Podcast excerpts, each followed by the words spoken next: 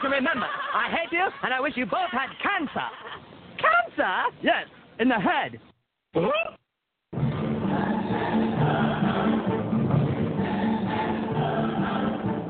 I'm tired as hell, and I'm not going to take this anymore. Pay no attention to that man behind the curtain. Are you telling me you built a time machine? Out of a DeLorean?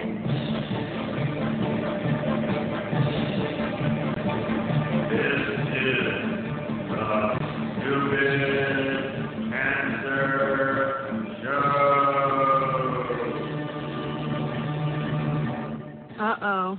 Sounds like somebody's got a case of the Mondays.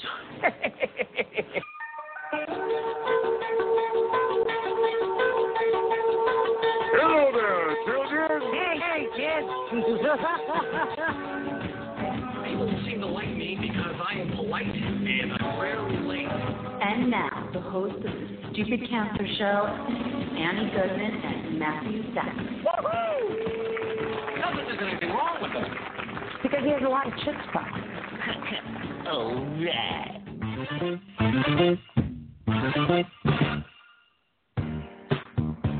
Monday, June 9th, and welcome to the Stupid Cancer Show, the voice of young adult cancer. I'm your co-host, Matthew Zachary, a proud 18-year young adult survivor of brain cancer.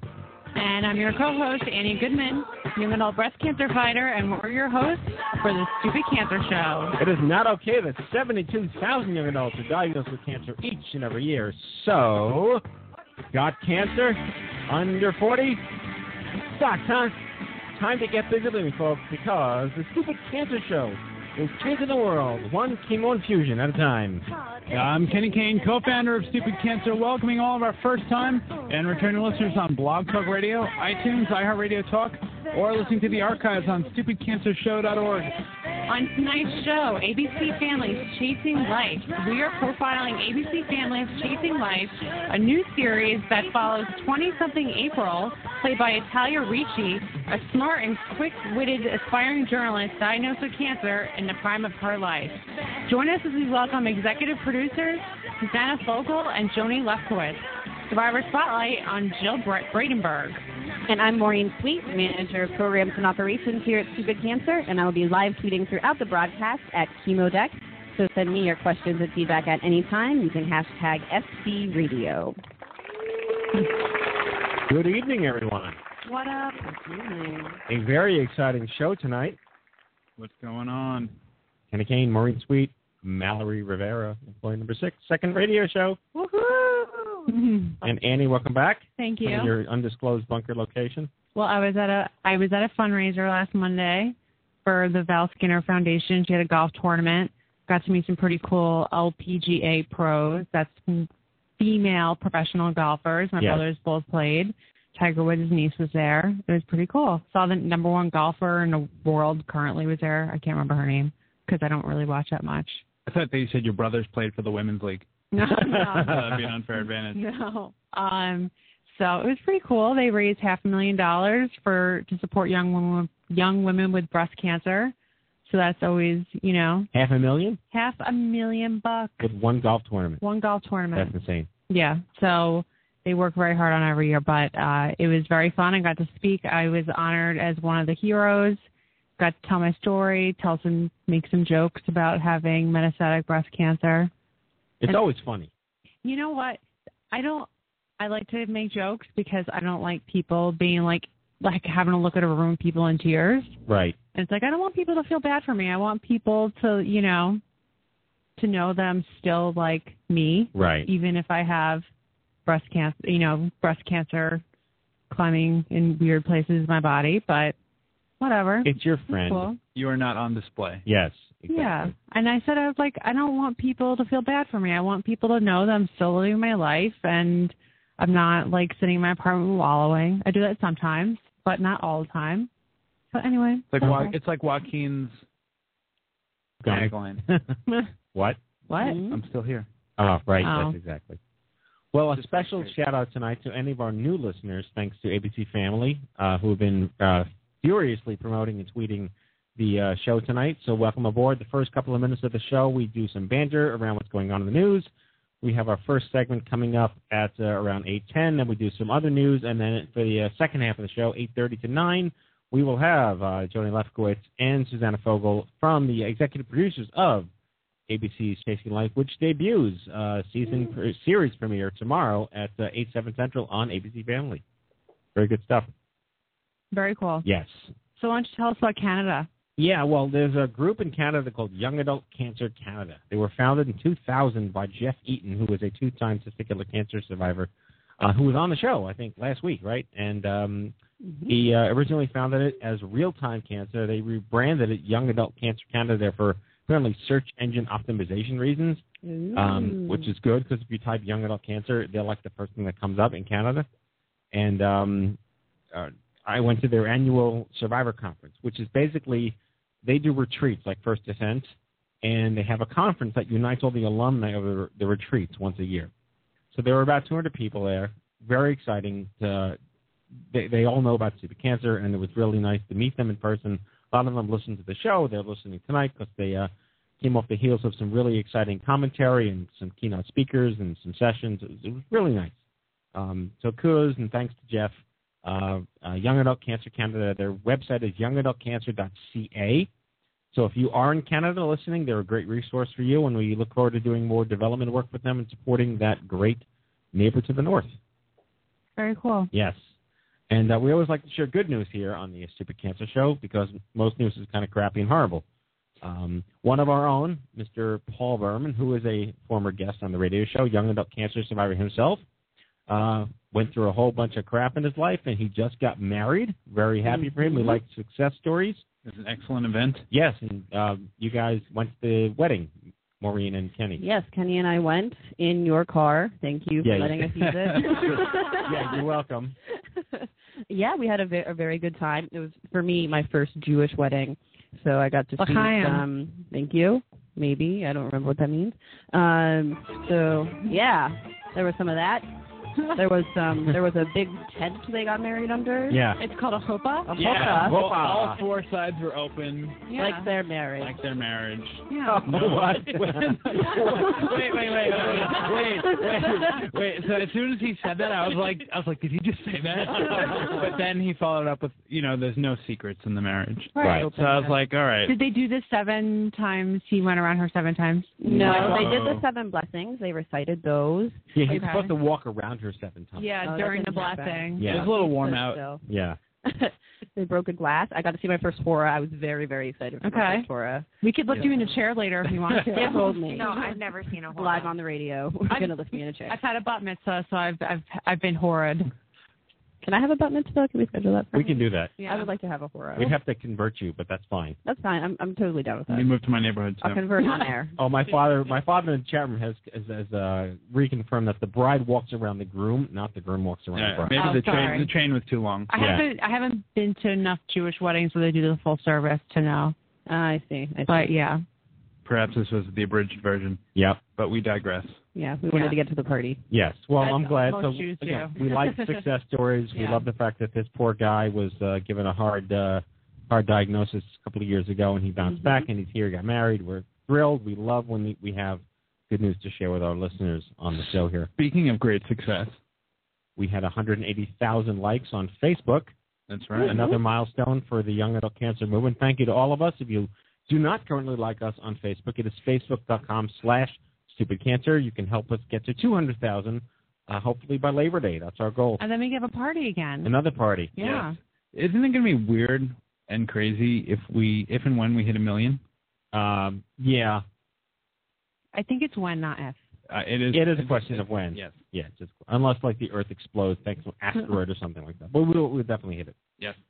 Um, and just to wrap up the top of the news here, I, I, the coincidence of having Fault in Our Stars and ABC Families Chasing Life hit the same week, hmm all the serendipity and all the universe hitting up this of all the times for things to come together. These two incredible pop culture successes for the young adult cancer world are hitting within a day of each other.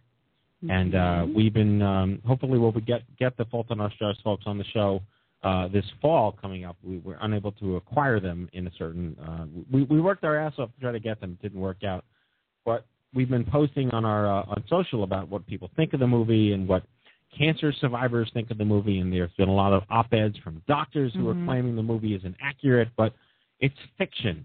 It's based on a book, which is based on a story.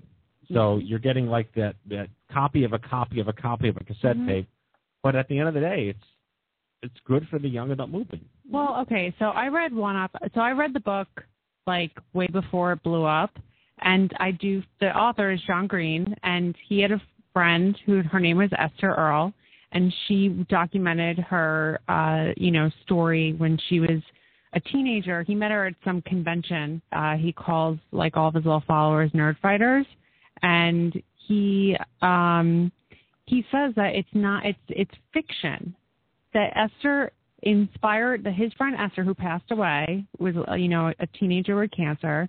She inspired him to write the book, but it's not based on anybody's life. And I read the book, and I didn't think that it was. I didn't think it was wrong. I thought that they were pretty dead on about how cancer survivors meet and how they interact and become friends and the isolation and blah, blah, all, everything that's involved with being a teenager with cancer. I mean, the same thing applies as being a 32 year old with cancer. Right. And, um, I read a, I read some op-eds that were saying how unrealistic the movie is. It's like it's not unrealistic that two kids would meet and become friends in a support group who had rare cancer. Well, the thing is, the doctors that were criticizing it were like the cancers are so rare it's impossible, but it doesn't matter. It's, but- it's a moot argument to make Right. from a clinical perspective. But it's not a clinical movie. But it's not that rare. One of the kids, the one of the characters has like sarcoma. That's Right, not, which is the most one of the most common cancers in young adults. I but the other know. one is like ocular cancer or something. But There's that's a- like one ocular, there's- and then there's he's a like thyroid. a fringe Yeah. character. Yeah. He's not like one of the main characters. Right, exactly. But, so I don't know. I was like, who is who are these people criticizing this movie? Like, wh- why? Well, I'm just, you know, the takeaway, and I did an interview today with, uh, I think it was with ABC or with, um, I don't know, it was it was one of the big media companies. They're doing a piece about the cancer advocacy community's response to Fault in Our Stars. Mhm. And my takeaway is what I've been saying as a keynote at OMG, our, our, our annual conference for years, which is this is the evolution of pop culture. Cancer is now something we can talk about, and you can even make fun of it, and it's okay to make fun of it, but it's also okay to exploit for the right reasons. This is not um, some dying pets commercial where Mhm. woe is me. This is a real narrative that we can leverage as a brand and, and as a community and a movement to push our needs forward. And it's very exciting. I agree. I haven't seen the movie yet because I ugly cried and I read the book because I'm a sap. So I'm kind of I actually cried on the subway when I read the book. Oh, that you're crazy for reading that in public. Oh, on the Well, there's only one part, and then I didn't know when I would get to it, and then I did. And I was, Yeah, it's it's a pretty fast to read if you haven't read it yet because it's a, it is a young adult book. But anyway, um, I, I'll I might see it like a matinee by myself yeah. and just bring a box of tissues. Yeah. But over the weekend, everybody's no no one gets through it. I know, Yeah. I know. I just whatever. I'll take a Xanax and hang out. well, on that note, let's uh, kick off our show here with a Survivor Spotlight. Jill Brandenburg Run Q. Here we go. Jill Brandenburg. Yeah, two weeks after starting her wedding planner business. Not that this is a good time to ever get sick. Jill Brandenburg found out she had stage three breast cancer. She was 40 years old, a single mom, and had already lost her own mom to breast cancer. She continued trying to grow her business during treatment and is writing a memoir about those five years of struggle and fight. She's currently, uh, again, uh, this memoir is going to be all about her years, towing the line between a wedding planner and a young adult with breast cancer. Please welcome Jill Brandenburg. Jill, Welcome. Hi. hi there. Hi. Thanks for having me on. No, we're very excited. I, I met you through your Kickstarter campaign, which I found very compelling, and I'd love you to, you know, spend a little time with us tonight, telling us your, your, you know, we we uh, always make the point that cancer in young adults isn't any more or less special than anyone else with cancer, but it's very different. And here you are, just trying to get your life in order, trying to start this great business, trying to live, and boom, through those initial diagnoses, any symptoms you had, losing your mother, and, and this is really intensive. Well, let me tell you, my mom actually, she went to the doctor in 1977, and he scared her so badly that she just never went back. And she lived for 20 years in denial. And till the day she died, she really never accepted the fact that she had breast cancer. And by the time she finally uh, relented and went to the hospital, she had been sleeping upright in a chair for four months because uh, a tumor had set on her spine. So by the time she actually went to the hospital, um, the a tumor that was on her spine caused her spine to snap, and she spent the last two years of her life paralyzed. So she said, "Please go to the doctor," and that was really the closest that she ever came to kind of admitting that that, that might possibly be what's wrong with her. So at that time, I went to the doctor. Everything came back fine. Years later, like you said, I was 40 years old, and I had decided to start a wedding planner business. Very rapidly, I was sleeping on my left side and started to kind of have, you know, a, a pain. And of course, they always say, you know, cancer doesn't hurt. they lie um, because it, you know, it was an uncomfortable pain. And so they were like, well, if it hurts, it pro- it's probably nothing. And I'm like, great. So I had uh, you know gone ahead and started the wedding business i had the bridal show and did that and was meeting with brides and everything was great i had scheduled the appointment before the the bridal show and it was two weeks afterwards that i go to the appointment and i had a mammogram scheduled and a sonogram scheduled for about three hours difference and I, at the time i'm thinking what am i going to do for three hours while i'm waiting for the test so I go into the mammogram, and of course I hear that, oh, I'm sure it's nothing. You're young. Don't worry about it. And then she comes down after the mammogram and she says, you know what? You, you've already got that sonogram um, scheduled for 1.30. Why don't we just go ahead and do it now that you're here? And it was at that moment that I knew I was screwed because doctors don't, they don't uh, reorganize people's, you know, appointments for their convenience. So I, it was then that I knew I was in trouble. And so I went through all of the traditional stuff, went through um, I had gone through um, the initial testing, and the doctor called and kind of spit out a few minutes worth of medical diagnostic jargon before hanging up. And I actually had to call him back and say, "So I'm okay, right?" And he's like, "No, no, no, Jill, you have cancer." And at that point, I scheduled the first appointments. I went through all the traditional stuff. I had surgery done and I went through chemo, went through the radiation, but I still had a wedding business. I had literally just started and I had already booked brides for their weddings. So I just I sort of separated my life and I had wedding planner me and I was a single mom to my son at the time. He was in seventh grade. I had wedding planner me and mom me and cancer patient me and so that's kind of how I, I I lived for quite a few years. But no, it was it was my poor brides, which again is sort of the basis of my book. Uh, when I started the book, I used to tell everybody all the crazy stuff that would happen at the weddings that I would plan, and said, "Oh, you should write a book." I said, "You know what? You're, you're right." And so I started writing, and then I sort of came to the uncomfortable realization that the role that I planned in or the role I played in some of these weddings and how me being sick and in denial of me being sick, even though I was going through treatment, was causing some issues. Uh, I would meet with brides, and you know that that chemo uh, menopausal sweat thing. I'd be sitting there, you know, and, and talking to a bride, and I would just have beads of sweat come across my face, and I'm sure they, you know, couldn't figure out what was wrong with me, and I just pretended like I was fine and just my called it uh, my post chemo ADD is what mm. initially or no, evidently eventually. Oh, Jill, my uh, my co-founder, my co-host here, Annie, had a question for you. Well, I just want to oh, ask sure. you back to a little bit about your son. So he was in seventh grade. That is a tough age. It's about 12 years old. How did you tell yeah. him, and how did he take the news, and how did he deal with you going through treatment? and chemotherapy, um, you know, as a single mother, it's very it's tough to go through chemo. I mean, I'm I'm in chemo and I'm I only have me to take care of, and I think it's difficult. So, how did you tell your son, and how did he handle everything? Well, um, when I first found out that um, I was sick, I didn't tell him, And when I went through surgery, I, for the longest time, everybody found out on a need to know basis. I I had a, a boyfriend that I was with, and he was only with me for about a year and a half before I had gotten sick, and he was not in a place.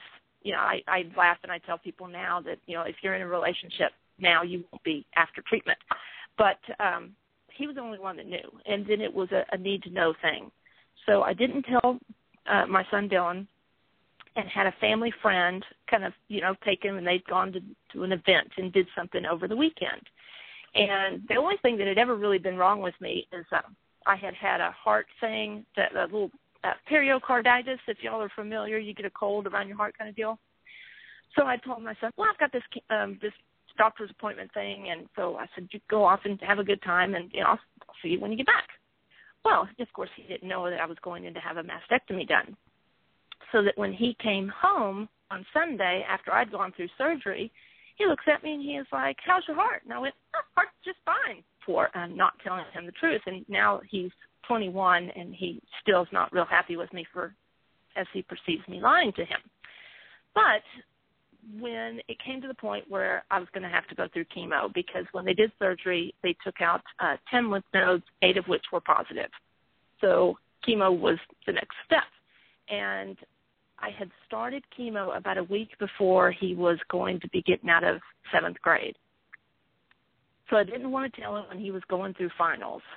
And then um I, I was sick. I mean, I felt awful. And you know, the first round of chemo that you go through, you think you're going to feel that horrible the whole time, and you don't realize the roller coaster that it is, and you know, you don't realize you're going to feel good just in time to feel crappy again. So I, just, he just thought that I was just sick, and Mm-hmm. so I didn't want to tell him on the last day of school, and I didn't want to tell him on the first day of summer, so I told him on the second. And yeah, like like any other kid, he, he did not take it well. And basically, I looked at him and I started crying. So you know, the child of a single parent, you kind of already have that thing where you know something bad's coming. And I said, okay, here's the deal. Um, I got a little cancer. I, I got to do chemo, but that's just to make sure it doesn't come back. Oh, don't worry about a thing. I'll be fine. And you know, then of course we cried for about an hour and a half, and then we were good. Yeah, it was it And was tough. your, I did. how's your, yeah, and how's your health doing sorry? now? I'm you know right as rain. I'm I'm good. My last chemo was on um September 11th of 2006. I told him I was like, well, this day sucks already, so I might as well do it then. And um and I've you know of course go and get checked and stuff, but I am healthy and fine and very grateful, as is he. Awesome. Good news. So tell us about the memoir. Obviously, this is a very nuanced and complicated uh, situation, but probably not terribly unfamiliar to young adults uh, who are facing cancer, who, who have faced cancer. Most of us have jobs or are endeavoring to build and uh, enhance our careers when cancer comes along. No small feat to manage this on your end, so kudos for that. But clearly, this is a very unique memoir. I can't say that across eight years of broadcasting, I've met somebody who was a wedding planner and got cancer. Very unique. Yes, it, it was a very unique circumstance, to put it mildly. Like I said, the memoir really kind of just chronicles how these brides actually managed to have a good wedding despite me. It was it was challenging for me because the procrastination. I, I was told when I was going through chemo going through treatment that I had the worst case of chemo brain they had ever seen ever. I would show up hours late for an appointment. I'd show up on the wrong day. I literally walked around in a, I, I call it in the book, a chemo induced Vicodin driven fog for like five months. And during this I time, I'm meeting. Tuesday. Do what? I'm sorry? I said I call that Tuesday. it is it's, it's amazing how I'm thinking I'm of a right mind, and you know, and you are functioning. You you, you sound fine, and so I'm hoping that's the way I per- perceived. But I would meet with brides, and I could just turn off the cancer patient. I, I don't know if others can do that, but yeah, you just sort of it's a denial thing where you just you know this is a way of you escaping for a moment and these weddings and these brides were a way of me to escape The only problem was is that when I had to like go back and actually get the work done or schedule appointments and things like that, the procrastination was just it was just mind blowing. And I was thriving on the fact that I was so happy with myself when I would pull it all together at the last minute. They really didn't kind of, you know, they they didn't feel the same way. But hopefully after they read the book, and that was kind of, you know, in the beginning, all of these stories really weren't about me at all. And when I realized, oh, these people's flowers didn't come here because I forgot them, and I forgot them because my brain's not screwed in straight right now. So it was it, it's on the I'm about on my fourth rewrite because I I kept kind of having to change how I wanted the book to be perceived, how I wanted the story to be, and there are there are moments in the story where you're going to have tears running down your face. There are moments that are going to make you laugh out loud, and then there's moments that you're going to want to throw the book across the room because of how stupid I was and the choices that I made.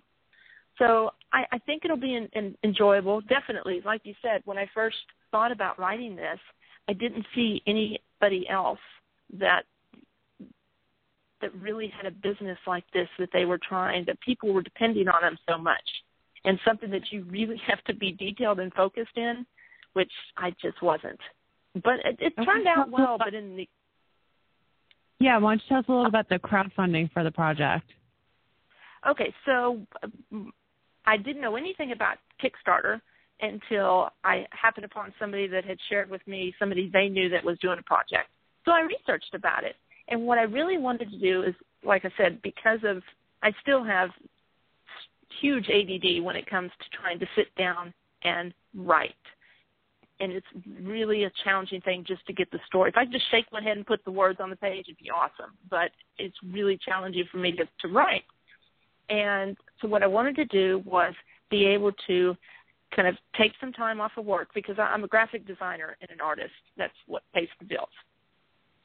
So I wanted to be able to take a few months off of work and really just buckle down, get the book finished, get it edited, and find a publisher. So that's where the crowdfunding came in. And did a little video, kind of told the story, told that was the reason that I wanted the, the funds so that I could take the time off and get that.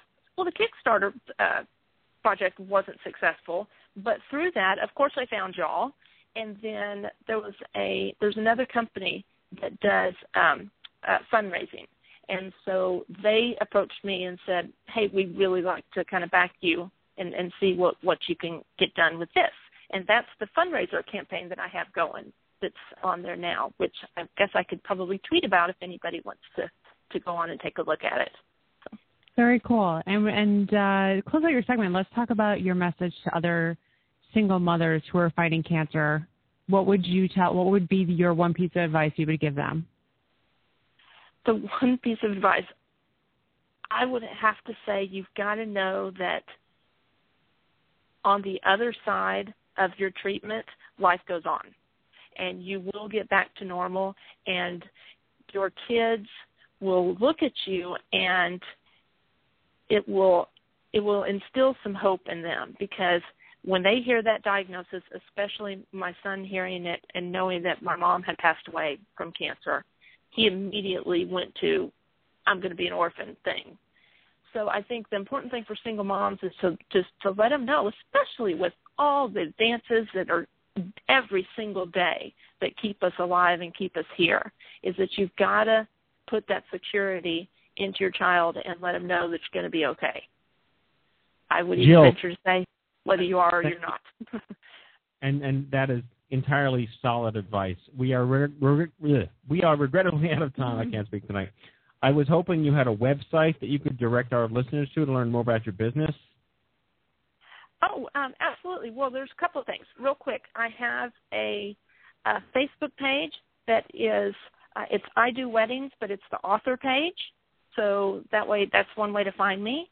And then I also have a fundraiser.com uh, campaign and what I can do is any of your listeners, because it's a really long, you know, letters and numbers thing, I'll go ahead and tweet about it, and they can go to the link and follow me there. Yes, and your Twitter handle is J Brandee, J B R A N D E E. Yes, it is.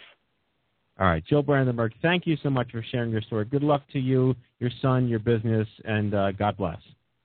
Thank you so much for having me on. Thank you. All right, Jill. All right, Kenny, let's uh, hit up the news here. Hello, I'm Kent Brockman, and this is Eye on Cancer. Just the facts, ma'am. All right, everybody, head on over to events.stupidcancer.org. That is events.stupidcancer.org, your one-stop shop calendar for all of our social and educational events nationwide. Something could be happening in your neck of the woods, and we certainly don't want you missing out. We have a bunch of meetups happening. St. Paul, Anchorage, New York, Jacksonville, Novi, Raleigh, Denver, Chicago with the one and only Matthew Zachary, as well as Houston. That's impressive. Uh, Maureen gets all the credit. Yes. She's the one who creates them all. Cancer is lonely, period. And we've got the cure. It's called Instapeer, our forthcoming free mobile app that will bring instant, anonymous peer support to anyone affected by cancer. Visit instapeer.org to watch our videos, to learn more about the project, and to consider making a donation so you can be a part of history. Instapeer.org. All right, Matt, I don't know if you saw it, but I saw these pictures on Chasing Life of the cast wearing some cool Stupid Cancer gear. It's always a good time to stock up on your Stupid Cancer gear. Visit stupidcancerstore.org. Stay nice and cool with our all new products and styles. Got a brand new skateboard, as well as Flip, the Cancer Bird, our latest plushy mascot. That's stupidcancerstore.org. Be proud. Wear Stupid Cancer. And that is your Stupid Cancer News. All right, showtime, folks. Executive producers of ABC Family's new, hopefully hit series, Chasing Life, Susanna Fogel and Joni Lefkowitz have developed several scripts for film and television, including two comedy pilots for HBO. Uh, they executive produced alongside Sarah Jessica Parker. Very impressive. My wife would love to hear that, which I think she does because she listens to the show. And an original comedy feature for New Line Cinema entitled "What Was I Thinking." They also co-wrote and co-starred in the original web series Joni and Susanna for the WB, and uh, they're active in the independent film community as alumni of the Sundance Screenwriters Lab. Please welcome to the Stupid Cancer Show, Susanna Fogel and Joni Lefkowitz from Canada, ladies. Hi. Hi. I, sh- I should quantify that you're not from Canada, you're just in Canada. But we're saying sorry in a boat while we're here. Lovely. Thank you so much for joining us. We're really, really excited to have you on the show. This has been building for, I think, eight months now since we first first heard from you guys and your team about the show. Um, and uh, we have a myriad of questions that we, I'm not sure even where to start because it's very exciting. Our community is going over this show. Um, and I, I, I guess we can start with how did this all come about? You're clearly a great writing team. You've done some great work together, but to conceive of an idea of a young adult with cancer in the modern age, it's it seems to be out of the ordinary. So where did that start? Yeah, I would love to take credit for that, um, but we actually were brought the idea by ABC Family. Um, it was based on a Mexican format that it, you know they wanted to adapt into for American television. So it was sort of um, we're, we like you said, we have a comedy background, and we met with them just generally about projects, and they sort of said it as we were walking out the door that they were developing this show, and we just found it a really intriguing concept for a show, and felt like it was important, and it also could be infused with some humor so that it wouldn't be the most depressing show you've ever watched. So um, yeah, that's kind of how it happened. And I guess I know you had met along the way. I was I was uh, speaking with uh, with Dahlia and the fascinating team you guys are working with at uh, Disney and ABC. That along the way you happen to learn about that young adults with cancer is kind of a thing now in the healthcare conversation in this country, and you stumbled upon our good friend Suleika Jaouad, who is a uh, Hodgkin's Yeah. lymphoma survivor who was a what did she win a, a Grammy, Emmy, Tony, Cleo? She had leukemia. Uh, Suleika had leukemia. Oh, leukemia. So, but Yeah. she, what did she Yeah, win for she the won Tony? an Emmy. Emmy award winning New York Times blogger. Correct. Yeah.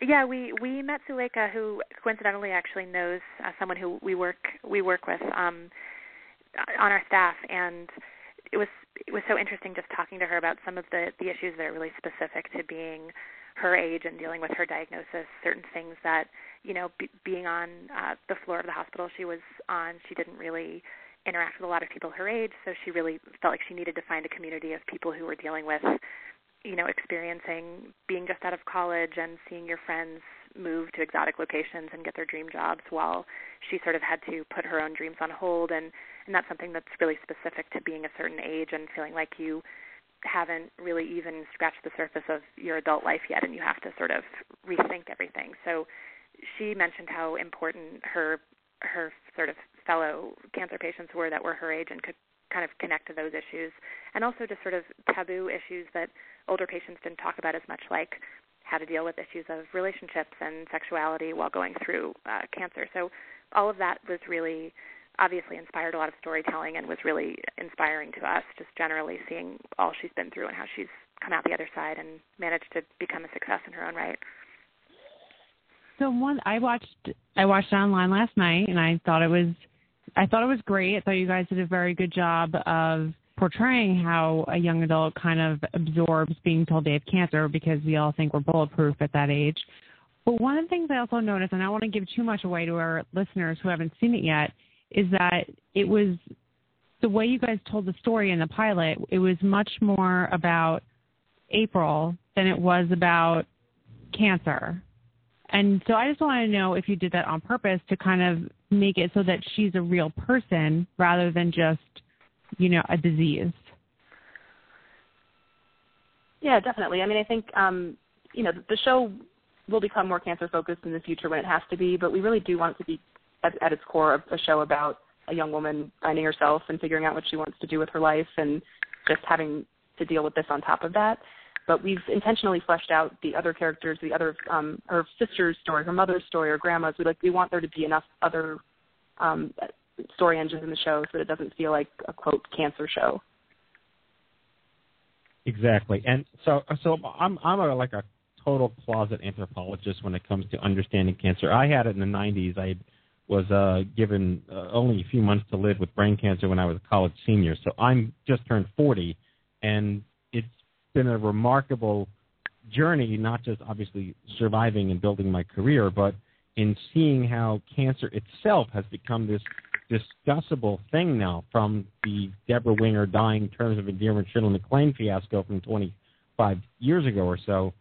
Were you able to tap into that or have an understanding of that, or did like movies or precedents like you know 50-50, the cancer comedy, really opened the door for it to be poked fun at a little bit from the general public perspective.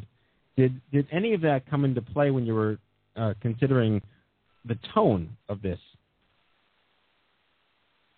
I think it's just our instinct to infuse everything that we do with comedy, and I think you know obviously like we haven't gone through this experience personally, but when we put ourselves in those shoes, we can't help but think that we're the same people. We're we, we ha- like sense of humor is so important to us that I don't think that would go away if we got sick. And um, strangely, that like a few months after that we shot our pilot, um, one of our close friends got diagnosed with the exact same kind of leukemia as our main character, and it it confirmed our approach because you know she didn't her personality didn't change. She was dealing with something really terrifying, but she was the same hilarious girl that I've been friends with. So I think that was just our instinct. It was just a guess. It wasn't really informed by any other um, approaches to cancer that we'd seen, but um, it was just it was just our instinct to how we would deal with it and making it watchable and making it you know TV friendly and not too serious. Like any drama that we've loved, like Six Feet Under, Party of Five, any of those um, great shows, they've they've had sort of a blend between drama and comedy, so that just kind of felt like the right approach to take. My question is how the show got off the ground. So did you guys write this together and then take it to an agent and shop it around before ABC Family picked it up, or did ABC Family were they kind of looking for something like this? How did it all start? They um, ABC Family had uh, had already acquired the material by the time we we came on. Um, so through their um, alliance with Lionsgate, um, who had a partnership with Televisa, the company that produced the Mexican series, um, they they they were already invested and and and wanted to say yes to the show. I think they were just looking for, you know, the right creative team to to give it the tone that they felt would reach their viewers and sort of get it off the ground. So it did have a certain amount of momentum by the time we got involved, which I think was really helpful to us because a lot of the time, just sort of trying to get projects going from scratch or from an original idea, you have to sort of sell the notion that this is a show worth watching and this is a story worth telling, uh, which can sometimes lead to like a lot of salesmanship that can get in the way of the authenticity of the story you want to tell. So in this case, we felt like you know our our our job was really just to try to be as true to the characters um,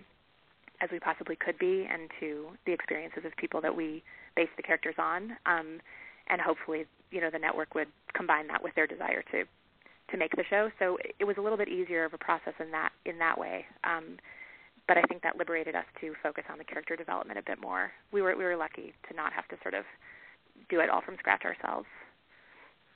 And, and that that is like you said, it's real instinct because it is truly spot on. And and I know that so like it came on a little later, and then we came on a little later, but everything that we're witnessing is is honest and authentic. And and I know that you guys had worked with. um I think you consulted with Hollywood Health and Society because they typically do more of the science and, and like the, you know, like like the actual policemen like consult for law and order. So you actually have some level of oncologists involved. Is that true? Yeah, we have um along with our young young adults that have cancer um consultants, we have a medical consultant who runs a leukemia clinic and um we have doctors that read every script and make sure that we're not misinforming anyone. Right. But yeah. We've we've actually found our you know, the young young adults with cancer to be our most important consultants because, you know, it's it's not Grey's Anatomy. We don't want it to be a medical show. We want it to be about the character and the emotions and less about the science. Obviously, it has to be part of it, but that's not the part that we think is going to keep people watching every day or every week. Right. So I guess I want to turn this now to uh, your perspective. Now that you've given birth to the show, it's starting tomorrow night on ABC Family at 8, 7 Central. Um, how has how, how has your uh, reaction been to the reaction by the actual cancer community? I'm sure you've seen lots of survivors are writing um, almost like a, critiques, and there's been some positive and some constructive feedback from the medical community. I know you have to take it all in stride, of course, because it's too late. The show's on. You got 12, 12 or 13 episodes, I believe, coming up. Um, but in terms of the uh, what what did you expect? Did you have an expectation, and where can this help the show grow or gain more momentum? I think. um I mean, I think. Uh, sorry, go ahead. Oh no, I was going to say. I think. I think there's always a fear when you're representing a community that you're not um directly part of that you are going to misstep or you know offend somebody and i think it's always surprising to see that usually a community that feels underrepresented is just so excited to have their stories told, even if they're not told in the exact way that they've experienced them. That I think we've just felt an enormous amount of support, even though we've we have gotten the constructive feedback too. It feels like there's just we're kind of being embraced by a group of people that don't really feel like they have they have the adult cancer shows and now they have Fault in Our Stars and some other content that's geared toward them, but that they just feel so relieved to be able to watch a young person with cancer who's not going through the melodramatic, you know, um, lifetime version, but is actually kind of an uplifting role model and who they would watch in a show not about cancer, except in this show she does happen to have it, but she's someone that they can aspire to be. So anyway, I, I feel like the reaction's been pretty positive, and I've been relieved to see that most people are just kind of excited to see themselves represented in that way at all. Right. We've almost been defending the show to a certain extent. I was explaining to the the PR and publicity teams about some of the comments because they've been like relentlessly trolling our Facebook page because we're getting hundreds and hundreds of comments. Some of the posts have been seen by up to 150,000 people about the show, and it like you said, you can never really please everybody, and there's this crazy line to toe between keeping it authentic and yet making sure that you get, make the ABC family audience happy, the executives happy, the, the, the general public happy, and continuing to get that buy-in from the crowd. And I would just, the one specific thing that I found most intriguing was everyone wants her to lose her hair. And she has to lose her Yeah. hair within two minutes of the show starting. Otherwise, it's not a real I know, like she hasn't even started chemo yet, guys. Give her. A. I know. Time. We've yeah, really I've been- noticed a lot of people just saying like she, it, you know, a lot of our our teaser trailer, like the one minute thing they released online. That was what I noticed. That people were like, "This doesn't look like the kind of cancer that I had," and you know, a lot of that stuff is, you know, we we draw this out pretty slowly. Um, so you know, chemo doesn't happen right away. The hair loss won't happen right away, and you know, she she keeps her cancer secret from her family. That's one of the plot points in the first few episodes. Um, but you know, we'll get there. But I think the initial reaction was just like, pretty actress pretending to have cancer. This isn't my story, and it's not going to be everybody's story. But I, like Susanna said, I think it's it's better to tell the story a little bit wrong to some people, but bring light to the subject. I think rather than not tell it at all. And also, you know what what what's really interesting is just like that. Like Joni was saying, the the decision not to have her tell everyone right away. Um, you know, because the first few episodes take place over a really the time is very slowed down. Like every episode is a day or two max. So you're watching the sort of um, dramas and decision to tell or not tell, and when to start chemo, and when to put her life on hold, and and when people can handle the truth. Like all of those those decisions are sort of really belabored by her, as they would be by anyone. Um, but I think you know because the episodes are going to air once a week, there will be a perception that she's pretty for too long. Um, and I think that like ultimately it's what, what I like about sort of the way that you know Italia's played that transition is that you get a chance to sort of experience her as you know someone who's trying to negotiate her life and the cancer, not just in the hospital dealing with mortality, talking about mortality every minute. She's kind of got a full life to balance with that. So I think it's been it's been interesting to hear that discussion opened up, and also the decision to tell or not tell people. Um, it's it's polarizing, but we've heard from so many people who have had cancer and did keep it a secret, and that really resonates with them. And then other people are really angry because they didn't have that experience themselves. But it does seem to be a pretty personal choice, and and you know people have made really different choices in their own lives. It's such a personal thing being sick. So you know, just the, to, to open up that discussion seems fruitful regardless and then there's no I, I truly believe there's no right or wrong way to deal with cancer. You can choose to not undergo any treatment. That's some some people do make that decision because they don't they just don't want to. And um that was one of the things i liked about it was how you guys wrote how she dealt with it at first. And it seemed to me a little and matthew and i were talking about before the show it seemed a little bit denial ish because because she doesn't tell anybody for so long and is just kind of like trying to power through and get through her job. And she doesn't want you know she's finally getting things going at work and she doesn't want to tell anyone. Um, but why don't you tell us a little bit about also how you casted the show and why you cast her? And one of the things i wanted to add if people are saying that she's too pretty cancer doesn't care what you look like. So that's I know. people are misinformed because pretty pe- plenty of pretty people get cancer. Yeah but um, anyway, yeah, to answer your question about the casting. How, yeah. I think it's more like I think it's more like people's perception of how Hollywood dep- would depict a cancer patient. You know, just that sort of like the hair loss, like Joni was saying, and like a certain type of makeup. And there's there's a way that people are comfortable seeing a sick person, or they're used to seeing a sick person on medical dramas, and it's sort of not the exact path that.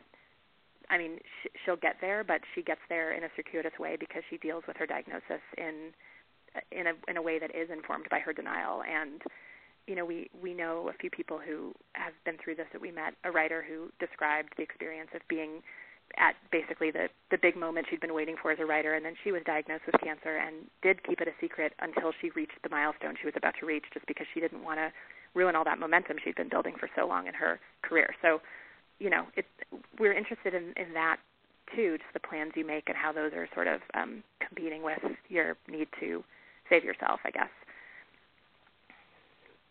Yeah, it's almost like you should have cast Chaz Bono or Rebel Wilson in the part, and then everyone would uh, get over the whole pretty thing. They're pretty in their own way. I didn't mean it that way. They're not ugly people, but this whole idea of, of how you have to look like, uh, you know, Christie Brinkley or whomever. I'm an '80s Mm-hmm. guy, so you know, whoever the pretty people are today. She's still pretty. Emma, Emma, Emma Watson, Emma Thompson. Yeah. Right? Not Emma Thompson. The other Emma. Stone. Emma Stone. There we go. Lots All of the Emmas. people. yeah. Um, yeah, and I think in terms of the casting process, you know, for us, what we really, we sort of, you know, obviously this is like a show about cancer and deals with mortality and what it means to live and and be dealing with, you know, having limited time. But but for us, we really like the idea of creating a, sort of a a female character who's really sort of strong and funny and smart and could be the heroine of a show like Felicity. It's just in this particular show, it's through the lens of this illness she has. So we looked for all those qualities above everything else, like someone who could really pull off that type of um, charisma and intelligence. And you know, we found someone that we loved for that. But that that was what was leading the conversation about casting. It was also just somebody who's really verbal and I, I don't know this character is sarcastic and funny and quick and sometimes when you put those words into an actor's mouth that you can just tell they're not that person.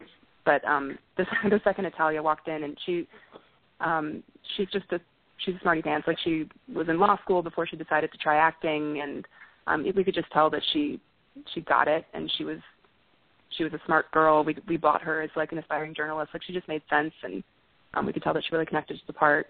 But um yeah, we it was it was a pretty it was a pretty perfect fit. It seemed like, and it was it was great for us that we had never heard of her because I feel like for shows like this, it's hard to suspend to suspend your disbelief if you've seen this person in so many other roles, and it was exciting to us to have a fresh face that you've never seen, and you could really lose yourself in the character.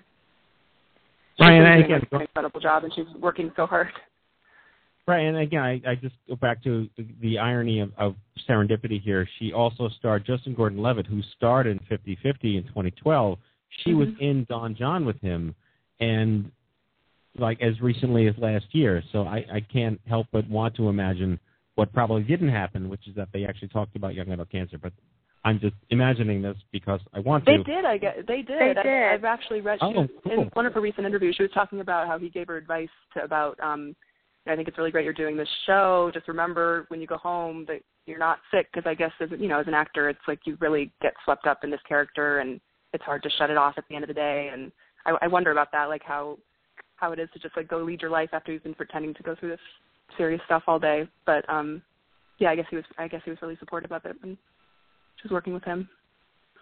and we obviously wanted to have her on the show. We'll hopefully get her back on another show. Um, uh, Italia Ricci, that is. But what was your response? Can you, uh, I guess, answer the question on her behalf to understanding young adult cancer? Because clearly and thankfully she is not a, a survivor, but having to walk into this whole thing, and I know you, you very fortunately have a young adult cancer advisory board um, to the show.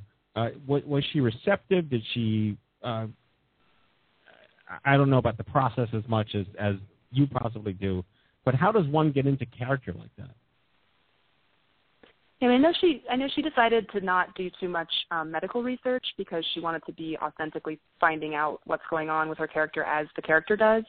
Um, but I do know that she talked to a lot of young adults with cancer to get some perspective on, you know, how to accurately portray someone who's going through this and hear some different um, ways that people have reacted and, um, you know. But I think it's it's it's different for everybody, as we've been saying. So I think she's kind of, you know, just I, I don't know. There's there's only so much research you can do to portray someone who's going through their own authentic experience. But um, she's been taking her position as a you know potential role model for people that are going through this really seriously. I know she's been keeping in touch with people on Twitter and Instagram and Facebook, and I'm you know I'm really admired that she's actually responding to every single thing. I look at Facebook and I'm like she's liking every single thing people are saying, like she's taking it really seriously, which is pretty cool.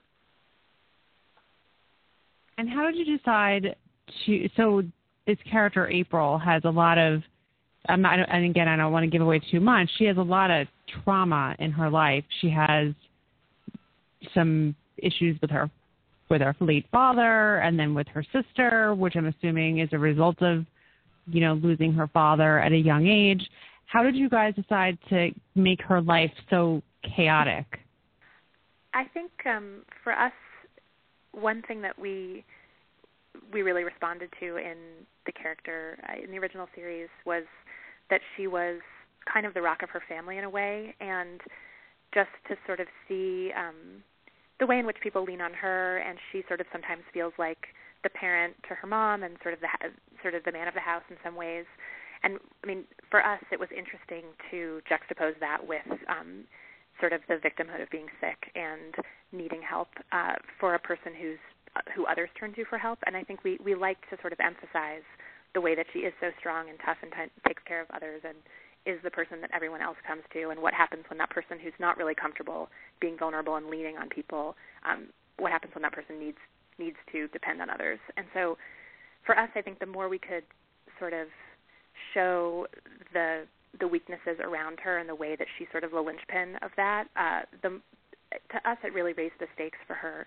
First of all, like telling people about her diagnosis and really feeling like she could have the support of her mother, who in any other situation she would have, but you know, entering this family story right after they've been through a trauma of their own and there's chaos and they're dealing with all sorts of other drama unrelated felt like a fruitful time to sort just narratively to have her have to kind of um negotiate like dropping this bomb on everyone and needing them. So I, I think we just like the idea of a person who isn't used to depending and being vulnerable, which is a character that we we can connect to, um, being forced into a position where she has to figure that out and figure out who she can rely on, and and also giving those other characters an opportunity to to be strong for her and to step up and evolve themselves throughout the life of the series, which has been an, exciting way to develop those relationships too.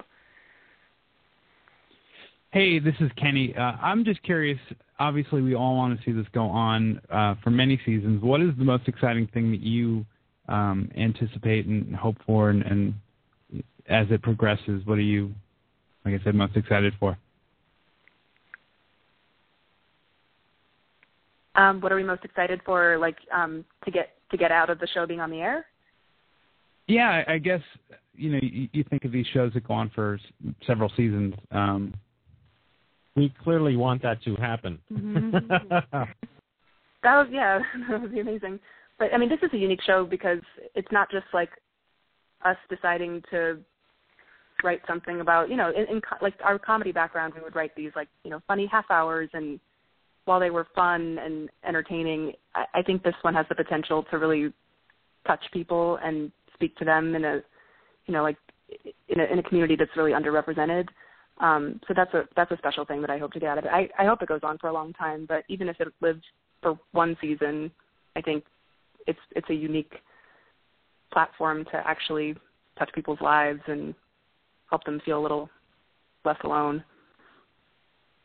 Well, again, I mean, we are really excited for the show uh, for many, many reasons. One of which, of course, is it, it advances our mission as a, uh national young adult cancer advocacy research organization. Um, I don't know if you're aware of this, but the uh, young adult cancer population is very underserved in terms of it not having appropriate resources to help it move forward. It, it's a time in your life when you are supposed to be moving forward and you just don't. And that five-year survival rates for young adults have not actually improved at the same rates as pediatrics and adults. So there's not just the clear lifestyle disparities faced by people like April, uh, but there's also uh, a, a scientific and a clinical component. So we're leveraging the show to advance this conversation, this awareness of the disparities for young adults. But at the same time, it's really exciting to just see another great example of how you are taking something and making it discussable. And uh, you've done a really great job of doing that. I guess that wasn't really a question, but I do have a question. Um, in this, uh, No, but what I, has I I agree. Like it, just no, just so to piggyback on that, I was just um, you know some issues we just didn't it, it didn't occur to us until we talked to people like Suleika about um, issues that would be unique to the young cancer patients that even doctors don't seem to be fully um, prepared to talk about with them because they're used to dealing with patients that are much older and like fertility was the biggest biggest example that we got from Suleika. Like she, you know, the, her doctor didn't tell her that her fertility might be affected by chemotherapy, and she had to figure that out herself and make a decision to um, address that first before she started chemo. Which you know, that was just an interesting. We, there, there are interesting, unique issues to the young cancer community that we weren't really aware of, and we're excited that we can show those. And we have the stupid cancer poster in the support group, which you probably haven't seen yet because it's not introduced for a couple episodes. Well, actually, I, I will. Spoiler alert, then. Everyone listening, um, it was you guys or someone on your team reached out to us last summer, um, and I, I think. Uh, by the way, I was Suleika's for. We like to joke. I was her first cancer date. Um, I was invited to meet her while she was in isolation at Sloan Kettering, um, and I had to don the whole, you know, hazmat suit to go in there and talk to her. And we've been really good friends. We've been very close friends since I think that was the summer of 2012 or 2011 when that first happened. So I'm really, really, really glad that she was able to make you guys aware of um, of, of organizations like ours. But for all of our listeners and our fans out there, you guys did reach out to us last summer and requested some swag, and there is actual Mm-hmm. art. Art imitates life, imitates art, imitates life. Looking into a mirror of a mirror, our actual branded signage is in the actual show, which has got our Yep. crowd a standing ovation when we debuted a little 30 second clip at our, our global patient conference in April. So just to give you an idea of how excited we are, not just for the show, but the fact that we're in the show is so incredible. We're really excited about it too. That was uh, we we we love bringing. uh, We just loved br- the fact that we were in a position to bring more publicity to this organization because it's awesome, and I know my friend who who was dealing with this was really grateful for it, and so yeah. One of my questions, you guys are doing a huge online push for people to catch the show before it goes on air. Uh, why did you guys decide to do the huge, you know, the big see it online before everyone else sees it? Was that something you guys did on purpose to just get more buzz and, or, you know, what was the reasoning behind that? Um, that was ABC Family's decision. I think it's just kind of a new way that they try to generate buzz about their shows. And we had our first instinct was kind of like, oh, if, if everyone sees it early, are they going to want to watch it when it's actually on TV? But apparently, their social media experts think that you know people can if people can watch it early, they can get invested early, they can start talking about it, they can start you know recommending it. You know, they they claim that people won't be turned off that they've already seen it. They'll watch it again. They'll feel like they were like the first audience members. So we're hoping that they're they're right. But we just en- enjoyed that they've been promoting it so much. so much. Yeah, you know, an audience of people that are going to be downloading the show and, and you know who don't necessarily watch watch things live. Um, that that they're hoping to reach that audience too of younger teens and stuff. So I think that this, like Joni was saying, it gave gave a certain community of people a sneak peek at the show, and they could feel like they were kind of on the cutting edge of of what was going to be happening. Right. Well, we, we only have a few minutes left. I know we wanted to keep you guys because you are on Canadian time here. In that, that uh, there really are three audiences for this show. There's the general ABC Family audience.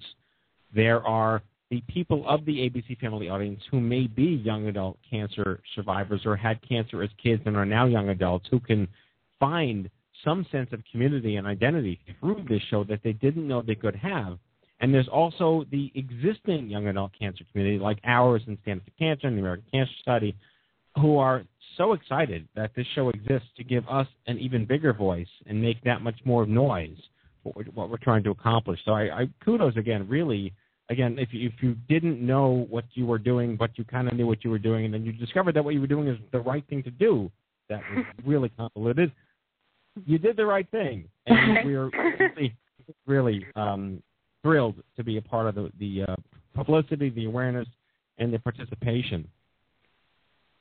Well, we're we're thrilled. Thank you. That means a lot. And this is like this is the audience that we're the most afraid of in the most respectful way because we feel the responsibility to represent them as accurately as possible. So that means a lot.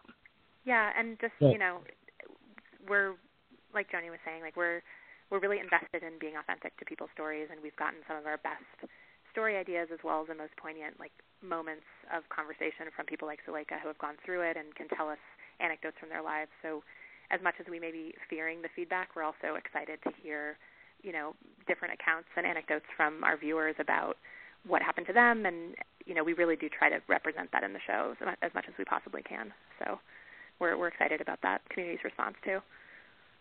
Well, if if the show gets not if I'll be positive when the show gets picked up for a second season because we will do everything we can to make sure that happens. Let's get April on the Stupid Cancer Show. That would be amazing. I know she would be happy to do it now. exactly. Well, I again, I mean, this is so exciting for.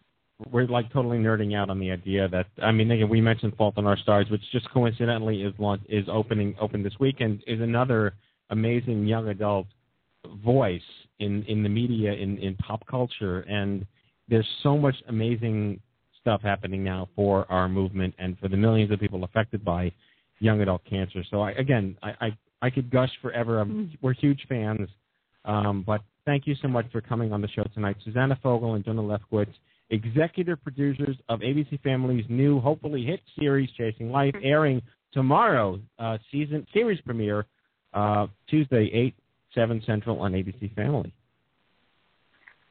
Thank you so much for having us. Thanks a lot. Thanks so much. Hopefully, we'll meet you guys soon. Take care and good luck. Take You care. too. Thank you. All right, bye now. And for our East Coast people, 9 p.m. Eastern. Is it 9 p.m.? I You thought said it was. Central, so you were right. Yeah, yeah. But it's 8 p- it's 9 p.m. Eastern and 10 p.m. Pacific. Wait, how could it be 10 p.m. Oh Pacific? wait.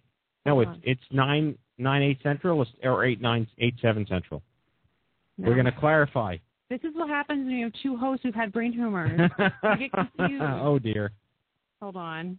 We're going to find out. I think it's 9 8 Nine. Central. Okay. Nine to 10 p.m. Eastern Pacific. Okay. That's, that's where I got it wrong. Okay, perfect.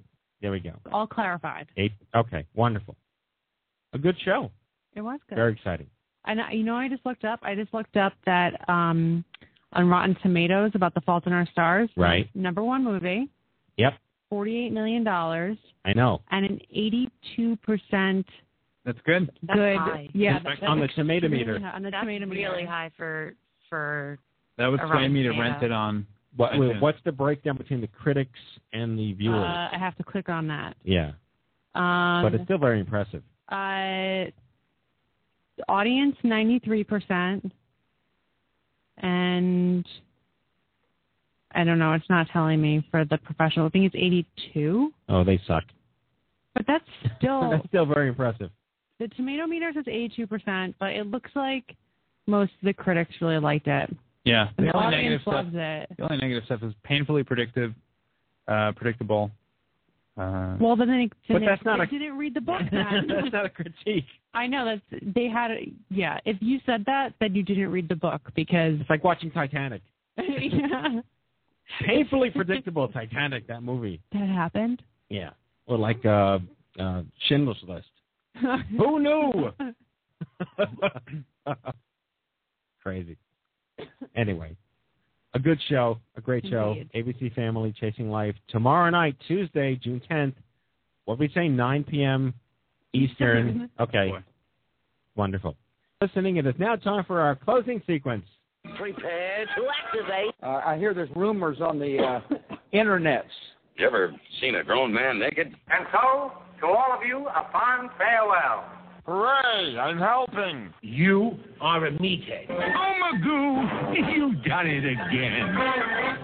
That was so terrible. I think you gave me cancer. Okay, folks, that's our show. Our 310th broadcast. We hope you had as much fun as we did poking a stick at Stupid Cancer. We'd like to thank our guest, Jill Brandenburg, and executive producers of ABC Family's Chasing Life, Susanna Fogel and Joni Lefkowitz. Next week's show, Radical Remission, on the Stupid Cancer Show next Monday with Dr. Kelly Turner, PhD, New York Times bestselling author of Radical Remission, Surviving Cancer Against All Odds, a compelling book which summarizes her research in the field of, of spontaneous remission and integrative oncology. Survivor Spotlight on Brittany Ross. Subscribe to our show anytime for free on iHeartRadio Talk, iTunes Podcast, and Blog Talk Radio. Check us out anytime on the web at stupidcancer.org and stupidcancershow.org. Remember, folks, it ain't stupid, it ain't cancer. Live from the chemo deck on behalf of Annie Goodman, Kenny Kane, Maureen Sweet, Mallory Rivera, myself, and our whole team here at the Stupid Cancer Show. Thanks for listening, and we'll see you back here next week live at 8 p.m. Good night, folks. Everybody. Cause not every cancer survivor's over 65. We're all veterans of a battle, and the bulk of us more. In this too many soldiers are serving tours. So,